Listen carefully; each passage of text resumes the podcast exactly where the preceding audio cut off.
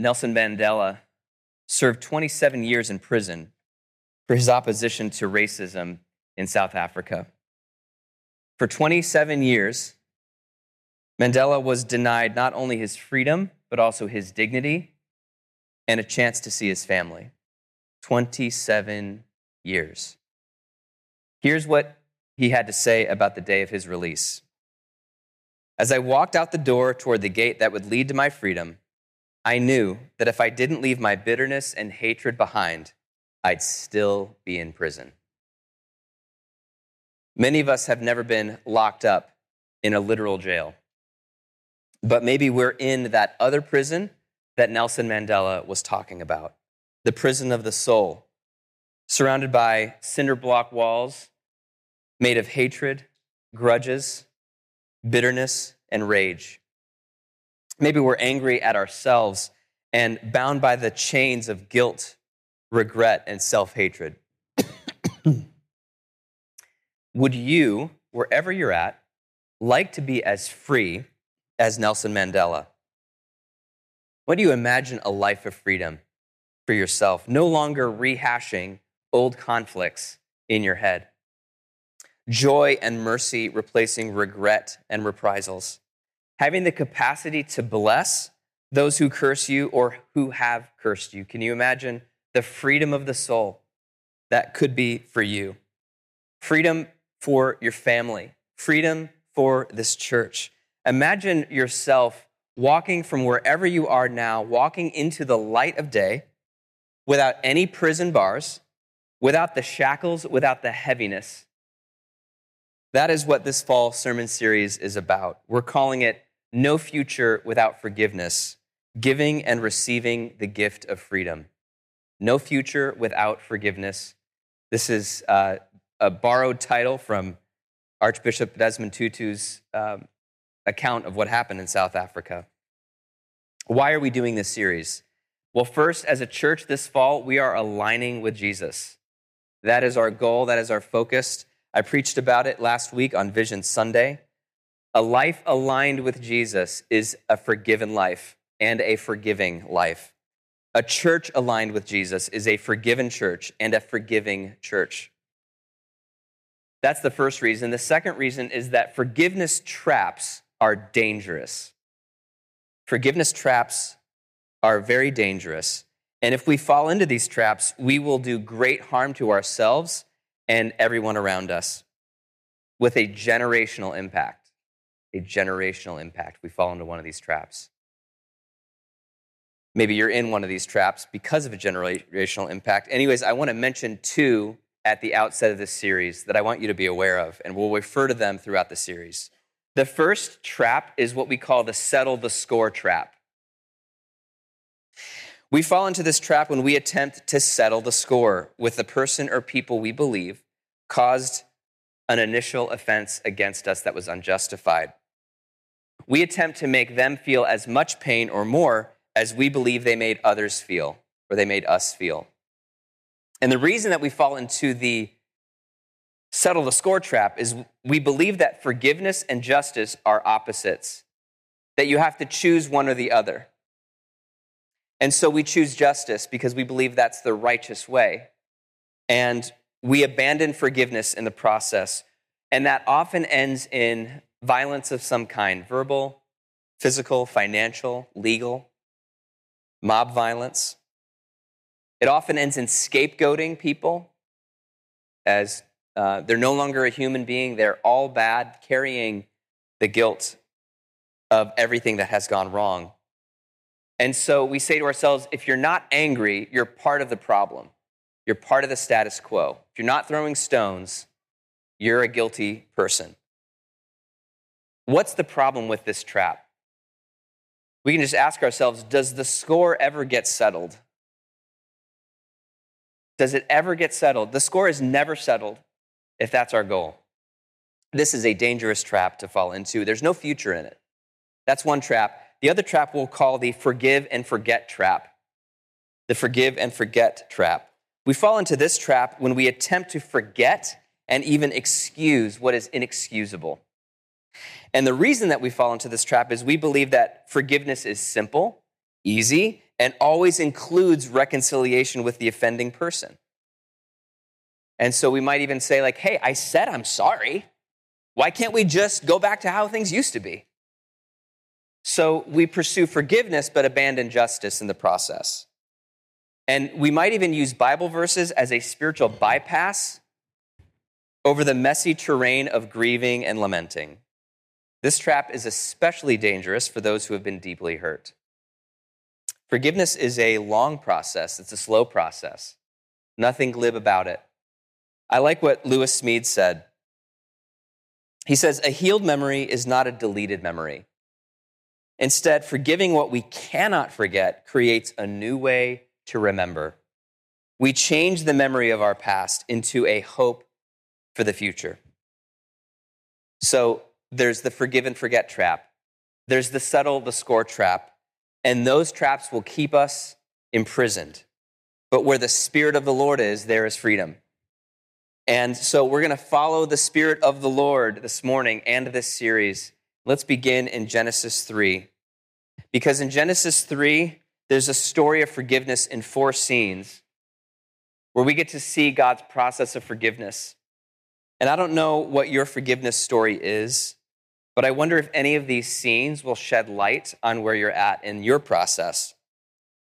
And my hope is that we can follow the Lord, his Spirit and his word into being forgiven ourselves and also to extending forgiveness at a new level of freedom than we've ever been able to before.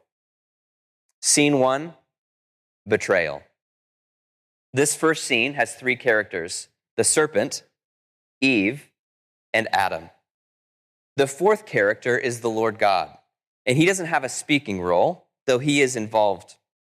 He's the one being betrayed in this scene by the creatures that he has trusted, trusted with power, trusted with choice, trusted with speech, trusted with space. And this begins with the serpent actually using his speech to twist God's speech. Verse one.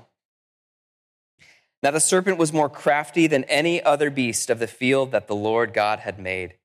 He said to the woman, did God actually say, you shall not eat of any tree in the garden? Now, this question is dripping with venom. He's, in a crafty way, suggesting that God forbade Adam and Eve from all of the fruit in all of the trees in all of the garden. It twists God's loving prohibition against one of the fruit trees, which would have been harmful to Adam and Eve. And he makes it sound like God is a tyrant. Nobody gets any fruit from any of these trees. So this is no ordinary serpent. We can tell just from this question. Early Jewish and Christian interpreters of Genesis three understood what was going on here, that the deceiver, Satan, is at work. In some way or another, he's fomenting a rebellion and a betrayal against God among his creatures. And he is going after the one thing that connects God and his creature, that ever so slender, that ever so delicate, that ever so easy to destroy line of trust between God and his creatures. If you take away trust, you take away the relationship. And that is a betrayal. Eve takes the bait. Verse two, the woman said to the serpent, we may not eat of the fruit of the trees of the garden, or we may eat of the fruit of the trees of the garden, but God said, you shall not eat of the fruit of the tree that is in the midst of the garden, neither shall you touch it, lest you die. You see, serpent, we can't eat it or touch it. We can't even touch that thing. Now, is it a good idea to not touch the fruit? That's a good idea to not touch the fruit if you're not supposed to eat it. Did God ever say don't touch the fruit? He never said that. And so Eve's response is at, at the very least a misunderstanding and a failure to remember and take heed of the actual words of God. So it gets worse. And that is that the serpent is going to malign God's motives. He's wringing out all of the trust from the relationship by suggesting um, that God's motives are bad. Verse four, the serpent said to the woman, "You will not surely die, for God knows that when you eat of it, your eyes will be opened, and you will be like God, knowing good and evil." The suggestion is God's withholding something from you, something good, something you need for your flourishing. He doesn't actually love you. He's not good. If you want good, you better do what he told you not to do. So Eve then, with her own choice, with her own body, with her own eyes and mouth and will, participates in the rebellion. Verse six. So when the woman saw that the tree was good for food and that it was a delight to the eyes and that the tree was to be desired to make one wise, she took of its fruit and ate. And she also gave some to her husband who was with her, and he ate. Then the eyes of both were opened, and they knew that they were naked.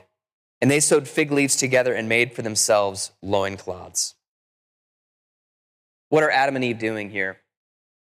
They're ruining God's creation to get power, to make themselves wise, to satisfy their appetite for pleasure and for wisdom. God trusted them. He trusted them as his king and queen over all the world, the, the birds, the fish, the trees, and each other. He trusted them with each other. And they already had so much power. They, they had so much trust. They had so much influence and so much good. They had so much good, but they wanted more. They wanted more good. They wanted more power. And so they ruined God's creation to take it for themselves. Their eyes were opened, but only to see what Saint Augustine called the difference between the good they had lost and the evil into which they had fallen. If you want your eyes to open, you'll see it. He says it takes the experience of the pains of sickness to open our eyes to the pleasantness of health. Isn't that so insightful? From our friend Saint Augustine, it takes the pains of sickness to open our eyes to the pleasantness of health. That's what it means for our eyes to be open in this world in a way that God has not opened our eyes. And the Lord God is left, the betrayed Lord God is left to pick up the pieces, to grieve his twisted words, his maligned motives, his destroyed world. He sees what Adam and Eve have done to themselves. And this, my friends, is where forgiveness really starts. It starts right here in the wreckage of betrayal. Scene two, truth. Verse eight, and they heard the sound of the Lord God walking in the garden in the cool of the day, and the man and his wife hid themselves from the presence of the Lord God among the trees of the garden. Now, is this not, is this not an iconic and familiar dynamic? Guilty people hiding in every way possible from accountability, especially from God.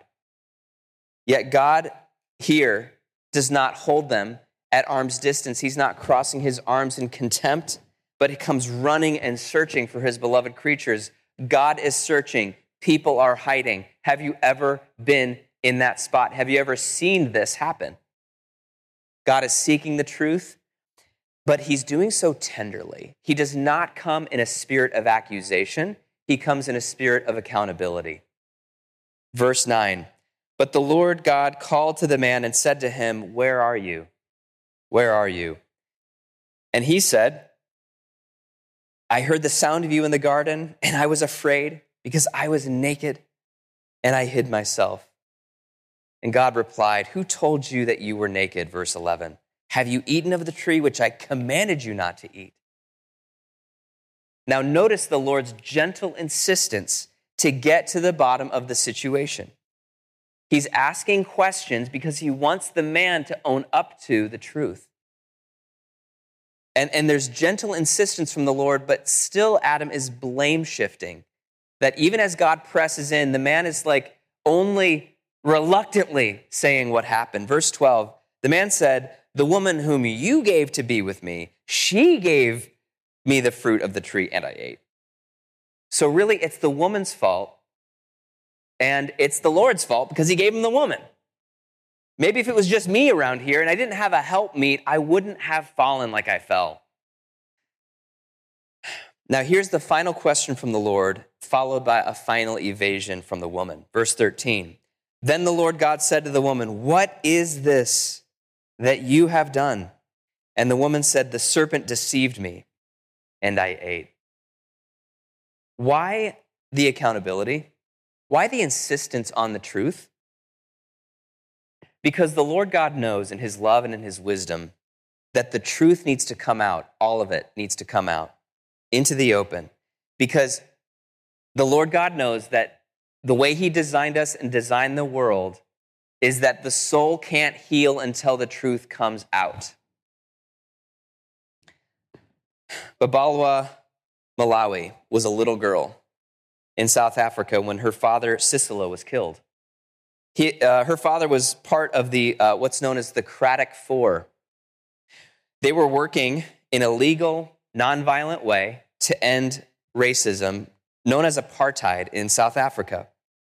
And as a result of this work, uh, Sicelo and three of his uh, fellow uh, activists were pulled over the side of the road, taken out of their car, beaten, brutally murdered. And Sicelo, for his part, his body was wounded in forty-three places. Acid was poured over his face, and his right hand was actually chopped off. Here's the worst part. His killers evaded accountability. Who did it? Where are they now? There was so much violence like this during the apartheid era, and there were so many lies to cover it all up. Now imagine being Babalwa. Imagine being in her shoes. Her own father, her own daddy, brutalized and gone without any justice. Do you know what uh, Babalwa Malawi told the investigators who were looking into her father's murder? She said this, we want to forgive, but we don't know whom to forgive. We want to forgive, but we don't know whom to forgive. Can you hear the cry of her heart for the truth? It's not a vengeful heart. It is a heart and a soul longing for integrity and wholeness and for healing. Um, this was also bad, not only for the survivors, but also for the perpetrators, because they were carrying the secret. One of the murderers was a South African police officer named Eric Taylor. The guilt of the murders weighed on him over the years. And he said this, he said, you can't live with this your whole life. I would like the families to one day forgive me. He needed to confess. Babalwa needed him to confess. They both needed the truth to be told. Now, eventually, South Africa formed a team known as the Truth and Reconciliation Commission. And they made an offer to the country. If you committed atrocities during apartheid, you could apply for amnesty. But you had to tell the truth, the whole truth, and to go on record and confess publicly with the survivors in the room and with the cameras rolling. So when Eric Taylor stepped forward, he applied for amnesty and he confessed to his role in the atrocities of the Cradock Four. And when he did so, there was a lot of tears shed in that room because the families were in the room. It was painful. It was powerful. Survivors like Babalwa could now identify, okay, this is whom to forgive. He was the only police officer who confessed, but at least to know here's one of them, and he's asking for forgiveness, and he's telling the truth. This was a major part of the healing of the whole country of South Africa. The truth is so crucial for healing and justice and true forgiveness. This is why God's coming with the spirit of accountability. He is not after us to destroy us or Adam or Eve, but to set us and the world right. Now, sometimes people get stuck in the forgiveness process because they're hiding the truth or they are kept from the truth. What about us? What about you and me? Do we have a sin that's hidden? Actions or attitudes that, that we're working diligently to keep a secret? Do we feel tempted to hide in the trees, to, to cover up our, our sin with fig leaves and shift the blame to someone else? It was someone else who tempted me. It was someone else who provoked it. When you and I find ourselves tempted to hide something, it's like um, uh, a spiritual smoke detector of, of sorts where we know something is wrong. We know something is off. And we just have to see Genesis three that this is not a destroying God. He's after us to heal us. Um, but it's not going to go away with lies. Healing and lies don't, don't mix. What about you as a forgiving, forgiving person? Is it a struggle right now to forgive someone in your life or a group of people because the truth has not yet been named? Has the truth been hidden from you? I want you to know something. The truth might be hidden from you now, but God knows the truth. And on the day of judgment, the truth will be publicly revealed and spoken. There will be no lies, no minimizing, no gaslighting in the presence of a holy God who will not relent until the truth is told. It might be helpful for you to share um, your side of the situation with someone trusted who can bear witness to what you've been through. Is there someone in your life who can bear witness to what you've been through? That might help you heal. The truth is important in the forgiveness process. It's important to God. It's important to the human condition, to all of us. Scene three, justice. Sometimes we pit forgiveness and justice, and that is what gets us into trouble. We make people choose. Either you're merciful or you care about making the situation right. Either forgiveness or the consequences. But that is a false choice. God chooses both justice and mercy. He chooses both forgiveness and consequences. He holds them together, and by doing so, he holds the world together and holds us together. Now, justice for the serpent looks like humiliation, and this is fitting. Verse fourteen, the Lord God said to the serpent, "Because you have done this, cursed are you above all livestock and above all beasts of the field. On your belly you shall go, and dust you shall eat all the days of your life." What's happening here? Well, okay, in his pride, the serpent set up a rival kingdom to the Lord God. He exalts himself by stealing what God gave, killing what God created, and destroying what God designed. In his craftiness, he is cursed. Cursed to go low when he has tried to make himself go high. Cursed to eat the dust when he ate, when he tempted Adam and Eve to eat the fruit. Cursed to be humiliated above all beasts. The one who had set himself up is the one who will be crushed low. And in a stroke of poetic justice, the downfall of the serpent will come through the woman that he just took down. Verse fifteen describes this. "I will put enmity between you and the woman, and between your offspring and her offspring. He shall bruise your head," he the offspring that is, "and you shall bruise his heel." What's the Lord God saying? He's saying that the serpent's fatal blow will come by way of the woman's seed. Someone from her line would crush the serpent's head like this and mash it into the ground. And to do so, he will be wounded in the process. And we know this to be a promise, a promise of Jesus Christ, Son of God, Son of Man, who would crush Satan through the humiliation of the cross by a costly forgiveness, by the bloodshed of the living Christ. The, the serpent's head would be crushed. The, by the forgiveness of the Adams and Eves of this world, you and me, Jesus Christ would deal a fatal blow to Satan's head. Now, justice for the serpent was an ultimate condemnation to humiliation. He will one day, his kingdom will fall, and he will fall. Now, justice in Adam and Eve, however, is going to be mixed with mercy. They do not die immediately. Instead, Adam and Eve are given an opportunity to experience and engage with the pain and struggle that they have introduced into the world. Verse sixteen, the Lord says to the woman, or uh, verse sixteen, to the woman, God said, "I will surely multiply your pain in childbearing. And in pain you shall bring forth children. Your desire shall be for your husband, and he shall rule over you." And then Adam gets a, uh, some justice mixed with mercy as well. "Because you have listened to the voice of your wife and have eaten of the tree which I commanded you, you shall not eat of it. Cursed is the ground because of you. In pain, you shall eat of it all the days of your life." What's happening here? Justice for the couple means pain in childbearing, pain in marriage, pain in work, and finally death. They'll go back into the ground from which they came. It means banishment, we read later from the Garden of Eden, as God cleanses his first temple of sin. These are real consequences for real sin.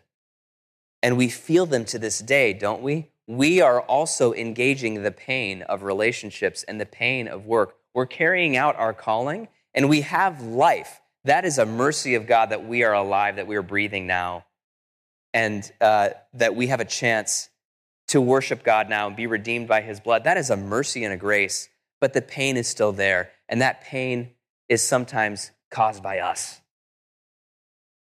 If our lives matter to God, our choices matter to God. And if our choices matter to God, there are always real consequences for those choices, whether for good or for bad.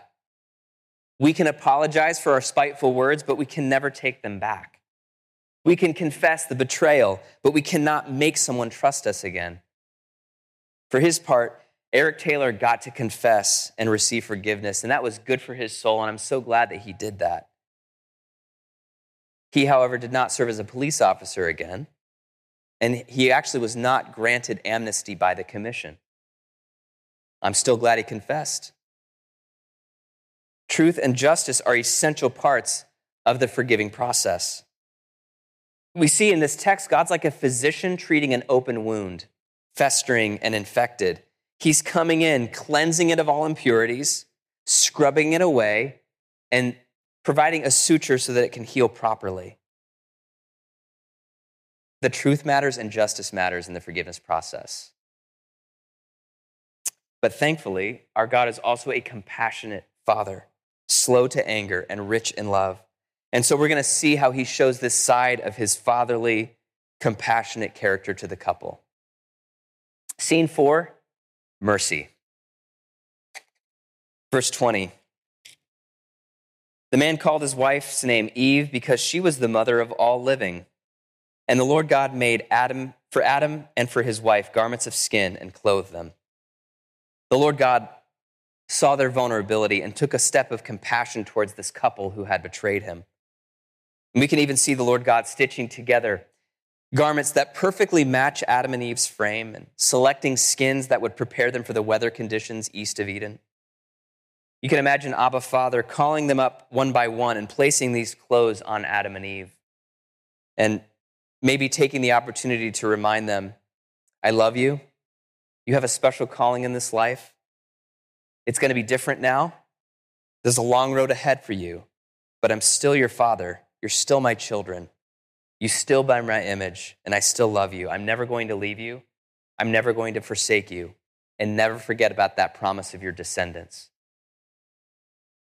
Just as the animal had to give its life so that Adam and Eve could be clothed, so Jesus Christ gave his life so that we could be clothed with the righteousness of God.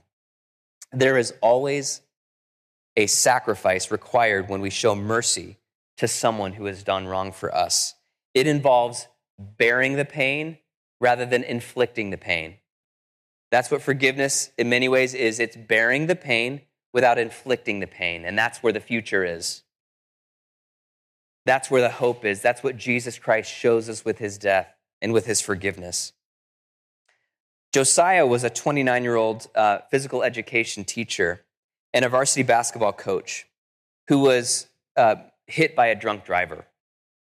The accident left Josiah uh, as a paraplegic, so neither of his legs would ever walk again. The young man, this young man had been so active before the accident, and yet he spent six months in a hospital bed, simply recovering. Imagine six months in a hospital bed, looking out the window, your entire life changed forever because of the foolishness and disregard of one person who hit you. And so Josiah, as we can imagine, struggled with resentment. But he also wanted to regain the strength of his soul. He wanted a future.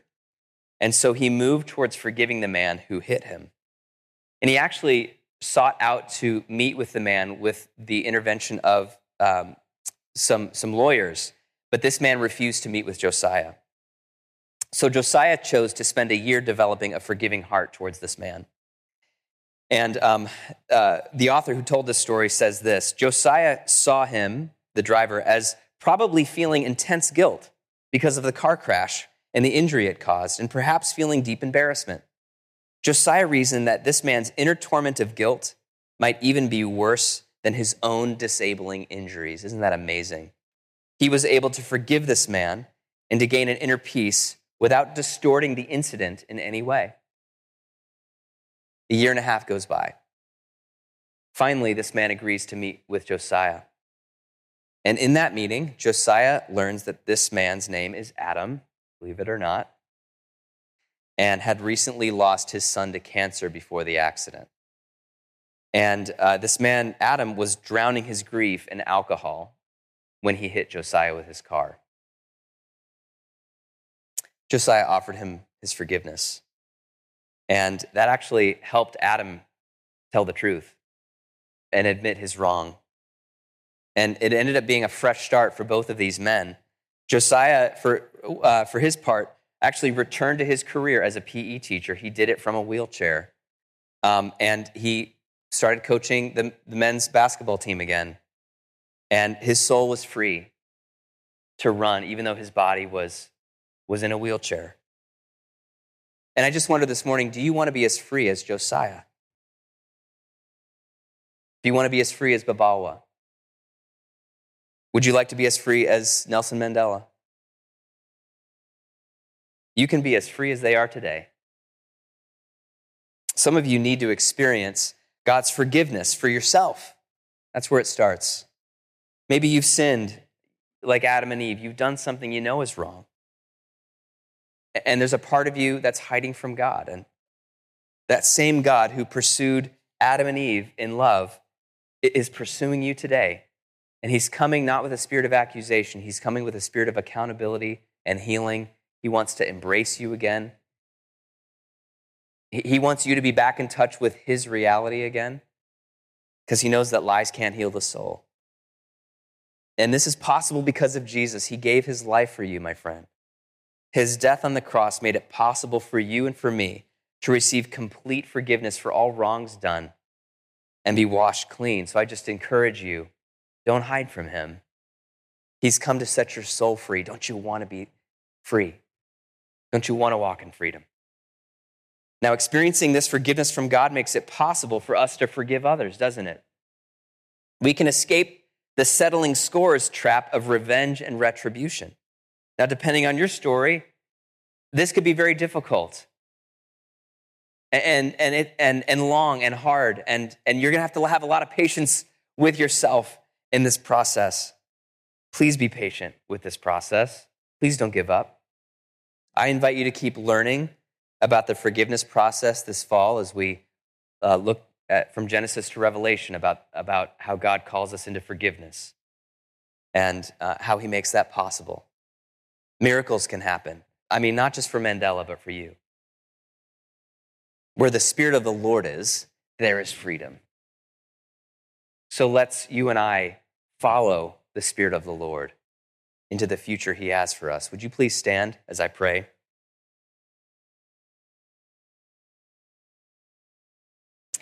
God of compassion, you have reconciled us in Jesus Christ, who is our peace. Enable us to live as Jesus lived, breaking down walls of hostility and healing enmity. Give us grace to make peace with those from whom we are divided, that forgiving, forgiven and forgiving, we may ever be one in Christ, who with you and the Holy Spirit reigns forever, one holy and undivided Trinity. Amen.